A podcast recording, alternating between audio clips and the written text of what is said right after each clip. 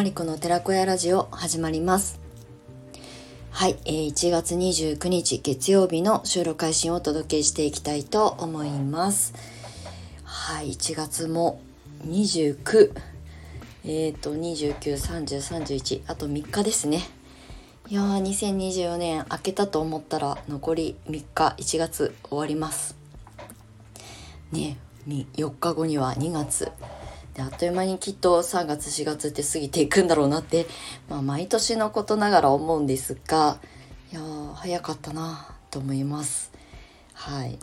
えー、最後の週明け月曜日皆様いかがお過ごしでしょうか？はい。今日の茨城県笠間市はお天気に恵まれて今日ちょっと気温高めなんですよね。なんか3日4日ぐらい前まですっごい暴風が続いていてまあ雨も降ったりとかしてたんですけど、風がすごい強くて、めちゃくちゃ体感温度が下がるっていう日が続いてたんですけど、昨日と一昨日は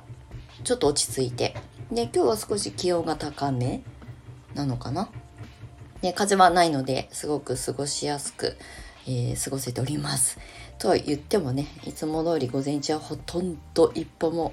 洗濯以外は一歩も外に出ずに あの作業しているので動かないからちょっと体がこう縮こまってる感じでは あるんですけれどもはい、まあ、今日のね収録をお届けしていきたいと思います。はい。えっ、ー、と、先にお知らせを2つさせていただきたいんですけれども、クレイカフェシップの新規のメンバーさんの募集と、あと、シャーマニッククレイと、えっ、ー、と、アーシングアシュサロンのプログラムの募集をしております。で、今月末までが今、すべてのプログラムに関して、今月末までで現行のあの募集要項が終了いたしますので、もしね、それぞれクレイカフェシップ、コミュニティですね、有料コミュニティの方にご興味ある方、あと、シャーマニッククレイマスタークラス、あと、あの、アーシングアシューサロンプログラムのマスタークラスにご興味ある方は、ぜひこの今月末31日までの、募集要項となりますので、概要欄のリットリンクの方からご覧いただけたらと思います。で、シャーマニッククレイマスタークラスに関しては、リットリンクの方に詳細を上げておりませんでして、えっ、ー、と、お申し込みフォームのリンクしか貼ってないんですね。で、シャーマニッククレイのあの募集要項に関しては、私のインスタグラムのトップページにあのピン止めしているあの投稿があるので、そちらをご覧いただきたいなと思います。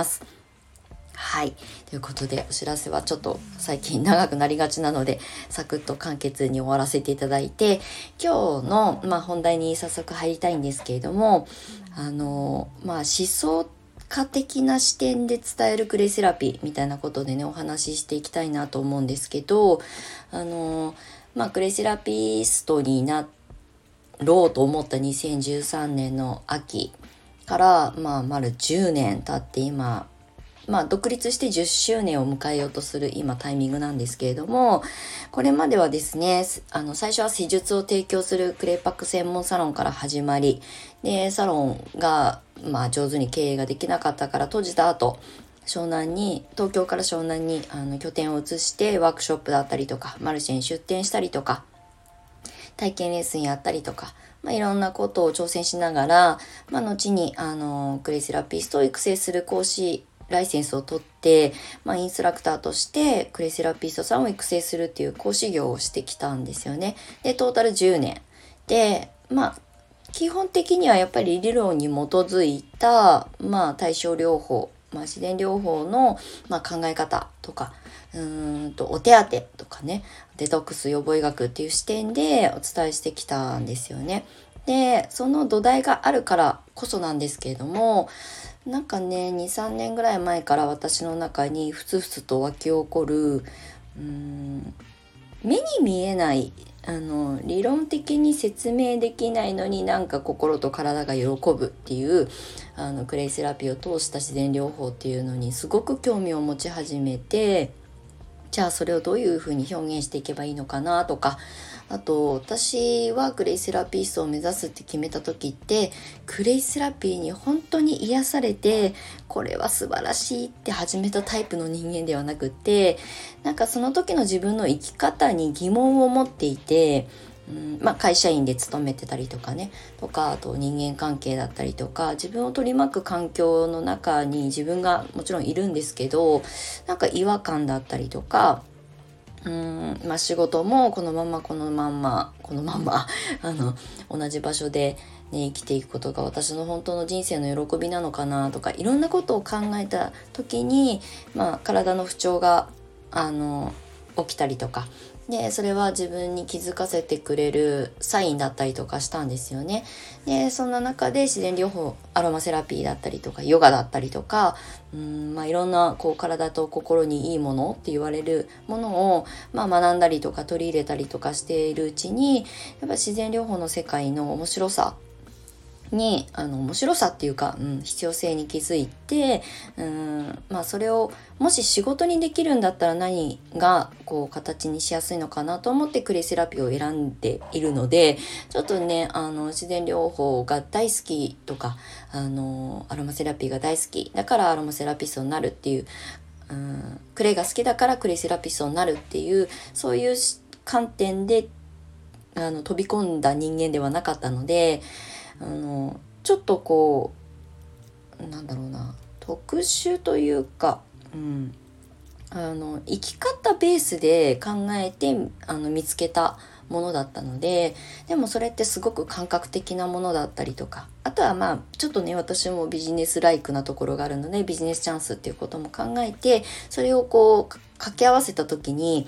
あのクレセラピーはいいなと思ったタイプなんですね。で、まあそれから10年経って理論もしっかりこう伝えるっていう役目を担ってきたつもりですし、うんワークショップとかでクレイの選び方とかね、使い方とか、あのクレイをお水で溶かすとか、あ溶かすっていうか混ぜる、あのクレイパックの作り方とか、クレイローションの作り方とか、ファンデーションの作り方、方法をあの教えてきたんですよね。伝えさせてきてあのいただいてるんですけれどもなんか結構一巡して今感じてるのはもちろん理論があって歴史的に伝わってきたエビデンスがあるから今があるのでそれを全部すっ飛ばして無視してあの感覚の世界の話をするつもりは私はないんですけどでもなんかその土台があるからがゆえにえっ、とこうじゃなきゃいけないっていう風に考えすぎるのもなんか自然じゃないなって思ったんですよね。なんか自然療法とか対症療法ってもちろんあの理論があってエビデンスがあって科学的に証明されてるものがあるからあの人に伝えていく上ですごくこうねあの自信を持って伝えていける本当に大切な要素でもあるんですけどただ自然と共に生きていかなきゃいけない人間の私たち動物の私たちはもっと感覚的なところだったりとか自分の感覚を信じるとか。なんかこううん教えられたことをそのまま導入すればみんなが心と体が健康になるのかって言ったらそういうことでもないしっていうことにまあ何年か前からこう興味を持ち始めて。で、まあ、あの、病は気からっていう言葉もそうですし、やっぱりね、自分の意識とマインド、うん、メンタルですよね、が、うん、を最優先して向き合って、うん、それが結局自分の何か体に支障を起こしたりとかっていう、あの、根っこになってるんですよね。でもちろん食べてるものの習慣とかねあの体に触れているものの選び方とかっていうのもとってもとっても大事なんですけどでもじゃあ例えばめちゃくちゃタバコをプカプカするおばあちゃんとか昔は結構昭和時代はバリバリいたと思うんですけどお酒もねみんな本当に普通にガブガブ飲んでるような人とかじゃあみんなその人たちが全員病気になったかって言ったら実はそうでもなかったりとかですっごいオーガニックとかあの無添加生活に意識を向けて良質と言われるようなものを取ってる人たちがじゃあ本当にピンピンコロリでねこの世を去るのかって言ったらそうでもなくて最後は結局ねあのがんとかが見つかってなんかその、えー、現代医療に頼ってみたいなことが起きてる。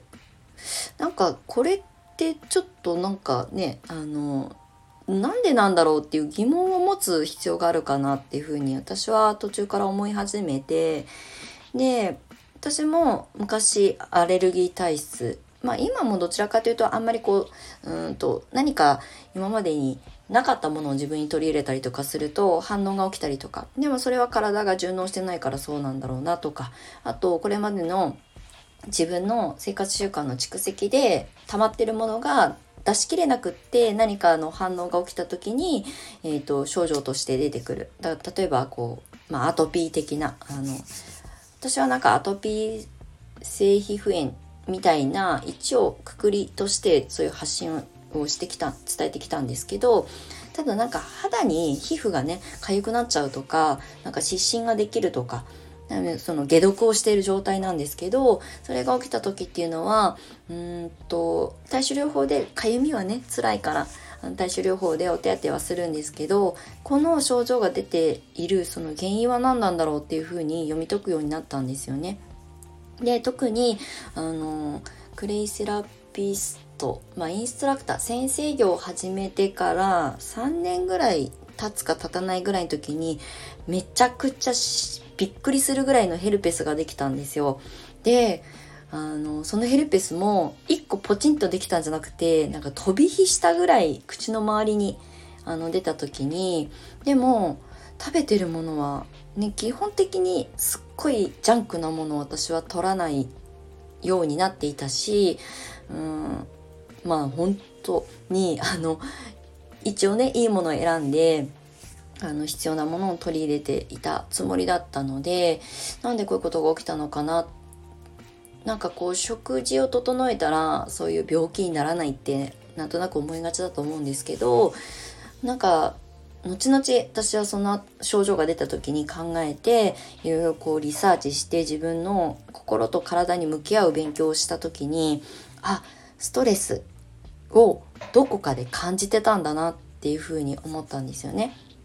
きっと頑張って先生業をやらなきゃっていうふうに思ってたしやっぱり教室を経営する上でも経営もね一人でやらなきゃいけないしあと来てくださる生徒さんたちがねすごい輝いていただきたいと思って頑張って先生やろうとしてたんだなっていうことに気づいて本来のもしかしたらあんまりこう私は講師みたいなものに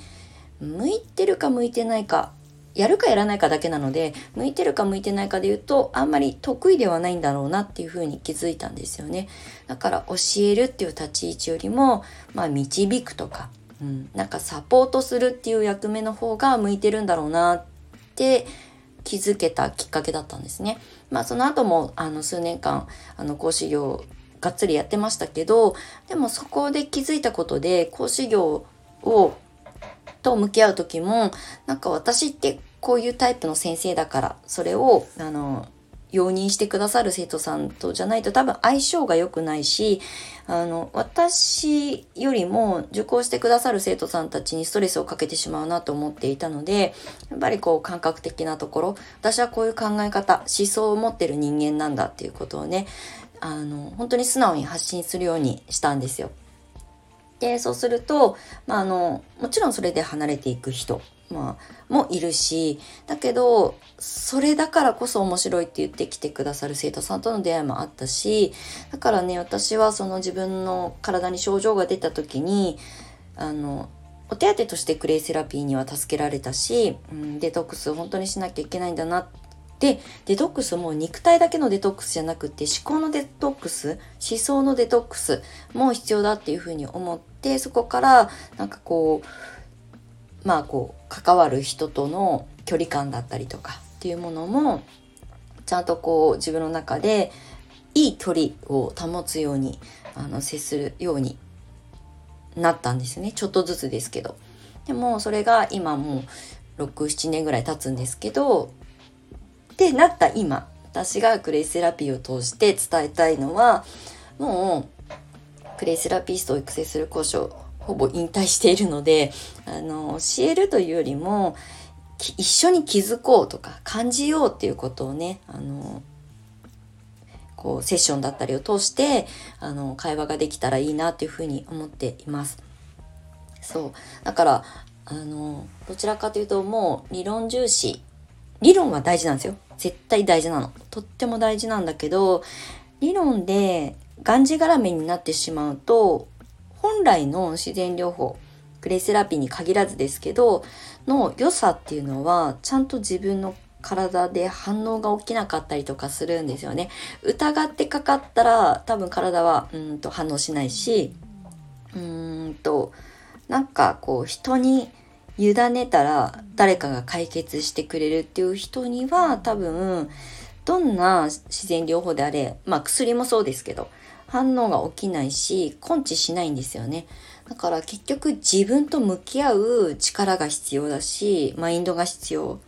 意識を変えていくかっていうことがとっても大事。変え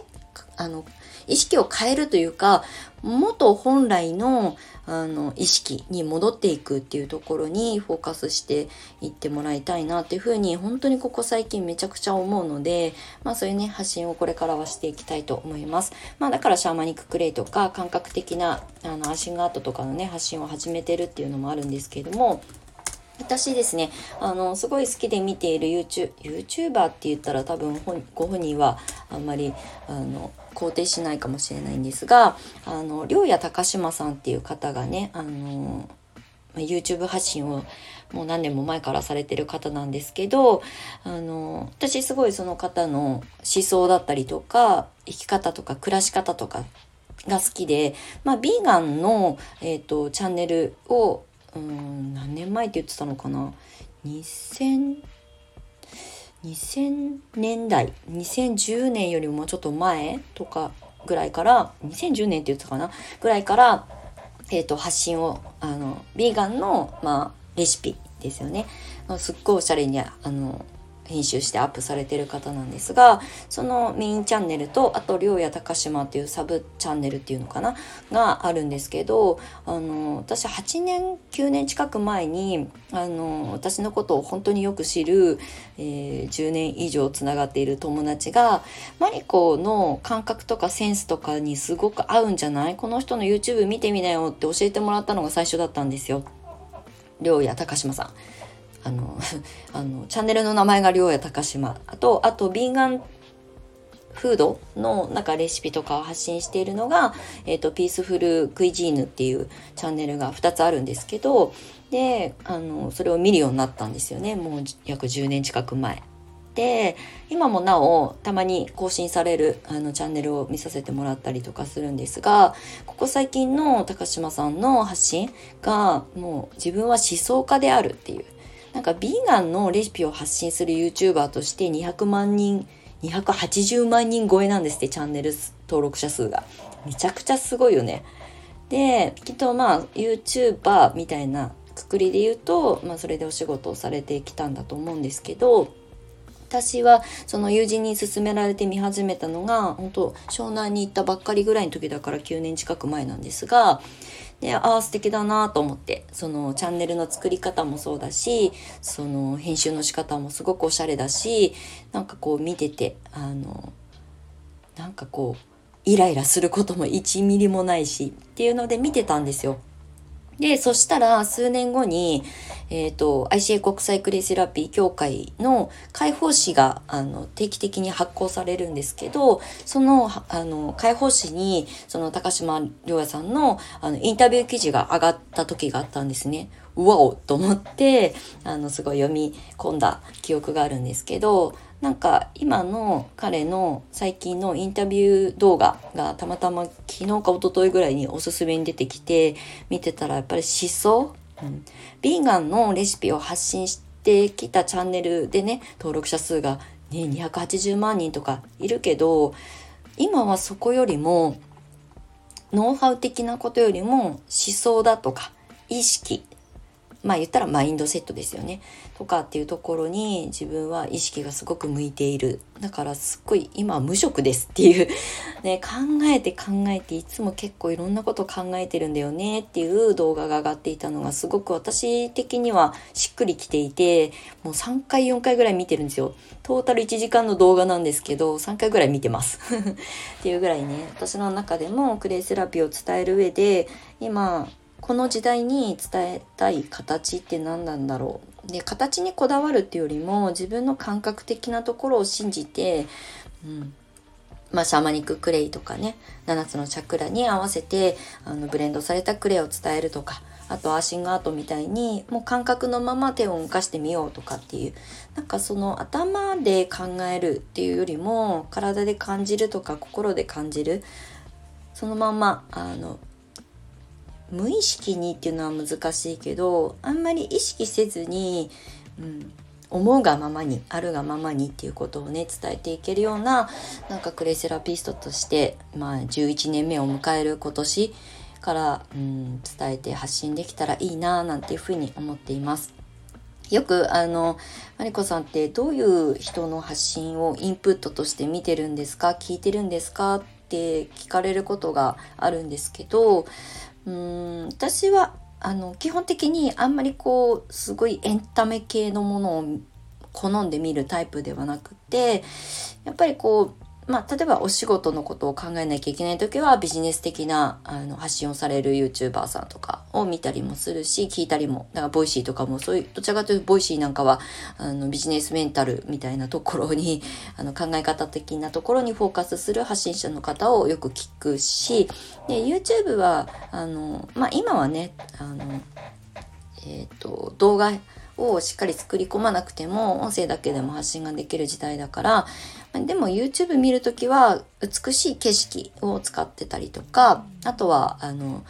ここ最近クレイカフェシップのメンバーの中でなんかちょっとブームが起きているペンキ画家の証言さんとかの動画とかね。なんかそういう方たちの思想的なところをあのこう吸収するというか自分の中でヒント探しをするためにあの見させてもらったりとかしているのであのプラットフォームによって結構ねあの見てる人聞いてる人のうんと種別が変わってるんですよね違うんですよ。だけど、まあ私は私の感覚でその方たちの情報を見たり聞いたりしているので、何がおすすめですかって聞かれた時に、うんまあ自分できっと何か吸収しようと思って見つけに行って、えー、見見た方がいいと思っているのでおすすめの本とかありますかって聞かれた時も、まあ、クレイセラピーのあの伝える上でこれいいんじゃないっていうのはあるんですけど思想的なところに関しては感覚なのであんまりこれがおすすめっていうと結局こう誰かから教えられたからこれを聞かなきゃいけないみたいになっちゃうのがあんまり好きじゃないのでうんビジネス系のことだとしたら私はこういうの聞いてる見てるよっていう情報をシェアするだけでそれを参考にするかしないかはそれぞれ皆さんがあのジャッジしてもらえたらいいなと思ってるので特定のチャンネルだったりとか特定の人をあのこれ聞いときなよっていうふうにおすすめすることはないですね。うんでもこれって私の中にある、うん、こういうふうに伝えていきたいな、こういうふうに生きていきたいなっていう、私の無意識的にある意識と、あと思想が、そういうものを引き寄せているので、